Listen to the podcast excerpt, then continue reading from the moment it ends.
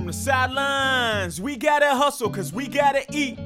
What up, guys? This is Drew Lieberman, aka Coach Liebs, creator of the Sideline Hustle. And as you guys probably know, Nike flew us down to Atlanta for the Super Bowl this week, where we were hanging out with Nike athletes, exploring Atlanta, and creating content throughout the week. It was really an incredible experience, and I want to share some stories with you guys. In this segment, I want to tell you guys a story about my interaction with Baker Mayfield. So, Nike flew down five other content creators uh, besides me for the week and basically had us all together uh, sharing this creative energy and, and getting around these athletes and just creating really cool content. So that the first night we were together, we all got together for kind of a welcome dinner to get to know each other and lay out the plan for the week. And during that dinner, we were having a conversation with each other and, and joking around about who who each of our lookalikes are. And everyone around the table looked at me and agreed that, that they thought I looked like Baker Mayfield. And it's not the first time I've heard that. I've definitely gotten that before.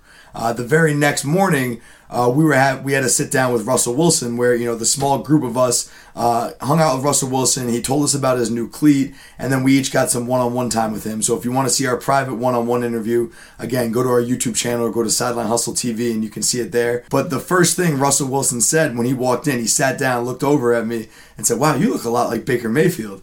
and uh, and the whole the whole room started laughing because we had just had a conversation about that the night before. And, and, throughout the week, it was kind of a theme. You know, there were people in the hotel, there were athletes everywhere around Atlanta. So there it was on more than one occasion, people around the hotel. I could hear them whispering, "Is that Baker Mayfield?" And, you know, one guy called out Baker Baker to me, thinking I was him. You know, definitely was was something that was you know was common throughout the week.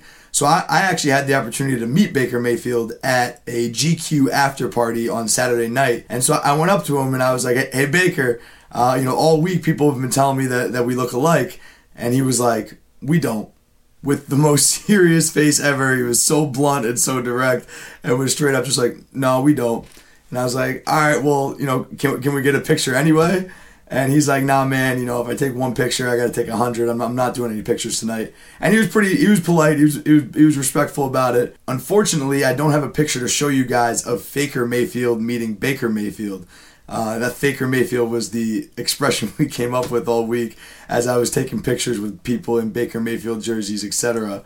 Um, but but you know it was a pretty funny f- full circle moment going from the conversation the first night of the group kind of deciding that I was a Baker Mayfield lookalike, aka Faker Mayfield, uh, to Russell Wilson confirming that the next day and saying that as soon as he saw me, and then actually having the opportunity to, to meet Baker and being uh, politely turned down my request to to take a picture with him. But you know, a pretty cool moment, pretty pretty funny story from the week that I thought I'd share with you guys. Uh, so, with that said, this is Faker Mayfield signing out. Again, if you guys want to see more content from this week in Atlanta with Nike at the Super Bowl, go check out our other videos on YouTube or at sidelinehustle.tv.